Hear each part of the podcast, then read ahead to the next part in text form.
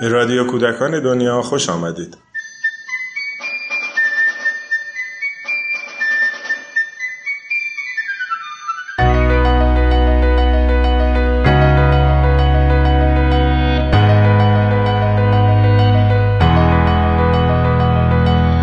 الان در کنار خانم نسرین ایرانمنش هستیم. در جوار اعضای مؤسسه پژوهشی کودکان دنیا. کل پروژه سوء تغذیه رو اگه بتونید یه توضیح کلی اول بدیم بهمون ممنون میشه پروژه سوء تغذیه الان تقریبا دو ساله که راه افتاده و کارش شروع کرده در ارتباط با یک ماجرایی که در دنیا مطرحه ماجرای سوء تغذیه. کشور ما هم استثنا نیست تحقیقاتی داشتیم برای ماجرای سوء تغذیه و کمبود ریزمغذی ها توی این مسیر یک سری پروژه های رو ما انجام میدیم که یکی از این پروژه ها پروژه عکس و عکس غذا برای همه است. ما از همه اقشار جامعه دعوت کردیم که توی این مسیر به ما بپیوندن هنرمندان گروهی بودند که به ما جواب دادند.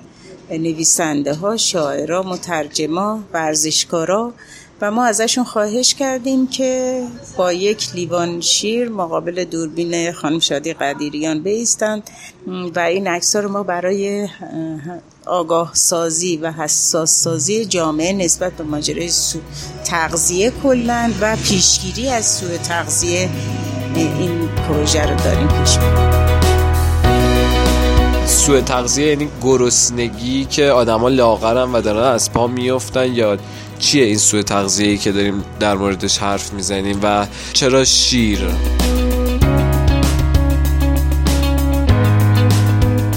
منظور از سوء تغذیه نه. اتفاقا که این مفهومی که توی جامعه جا افتاده اصلا نیست.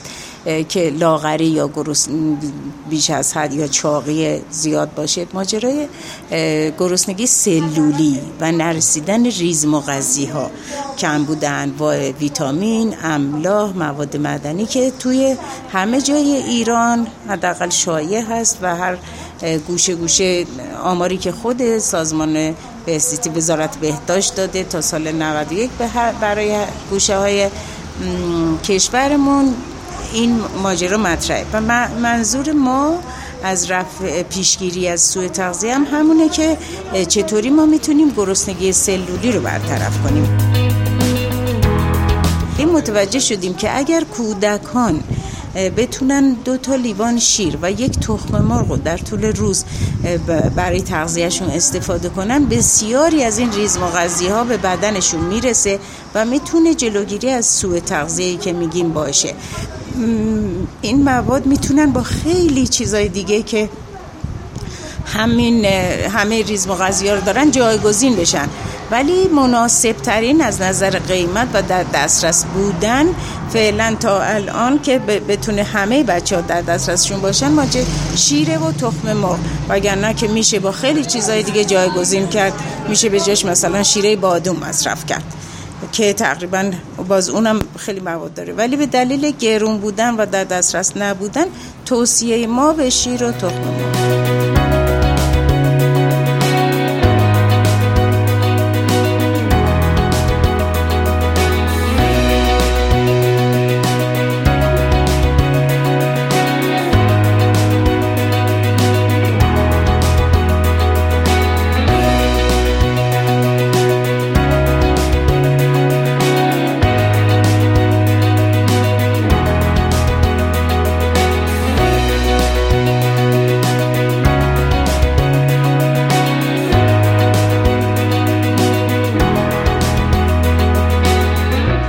مؤسسه خانواده سالم از بابل توی نمایشگاه شیر در کنار ما هستند خانم شفی زاده چطوری با مؤسسه همکاری کردیم برای این پروژه؟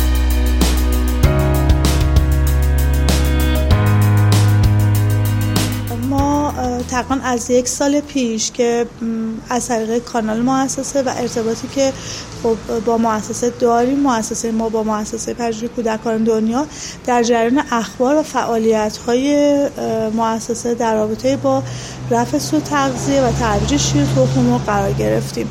و پس از اون این ماجرا توی بابلین وقت برگشتم مؤسسه خودمون به جریان افتاد. و اونجا کارگروه های مختلف در ارتباط با موضوع پروژه مؤسسه قرار گرفتن و توی کارگروه های مؤسسه کارگروه هنر داوطلب شد که یک برنامه اجرایی داشته باشه در این رابطه.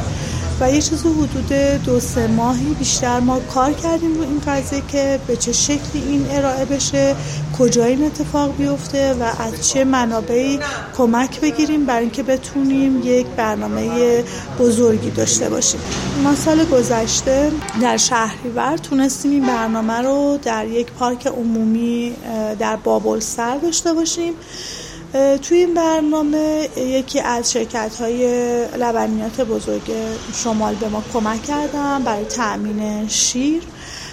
با همراهی و هدایت دوستان در مؤسسه پژوهشی یک مرکز توزیع تخم مرغ در شمال با ما همکاری کردن و یکی از دوستان و خیرین در بابلین یک مرکز پخت و توزیع نان هم برای تامین نان این برنامه به ما کمک کرد. توی پارک نمایش می‌دادن. برای بچه ها قصه خونده می‌شد. درباره اهمیت این موضوع اهمیت تغذیه با شیر و تخم مرغ هم دوستانی که از تهران اومده بودن همکاری می‌کردن و با خانواده ها صحبت میشه در مورد مؤسستتون هم توضیح بدید برامون؟ مؤسسه مهر خانواده سال مازندران از سال 90 به صورت رسمی در بابل شروع به کار کرد. یک مجموعه غیر انتفاعی غیر دولتیه که در زمینه ترویج ارزش های انسانی و آموزش های مرتبط با رشد همه جانبه کودکان برای خانواده ها کودکان نوجوانان مادران باردار. مادر بزرگ ها پدران و همه اخشار جامعه در واقع در بر می‌گیره. برنامه های آموزشی و گروه های پژوهشی داره. همکاری های دولتی و غیر دولتی هم در این سالها تو پرونده کار مؤسسه ما هست. از همکاری برای برگزاری جشن های شهری یا معرفی سرپرست های آموزشی. خیلی ممنونم. مرسی. خیلی ممنونم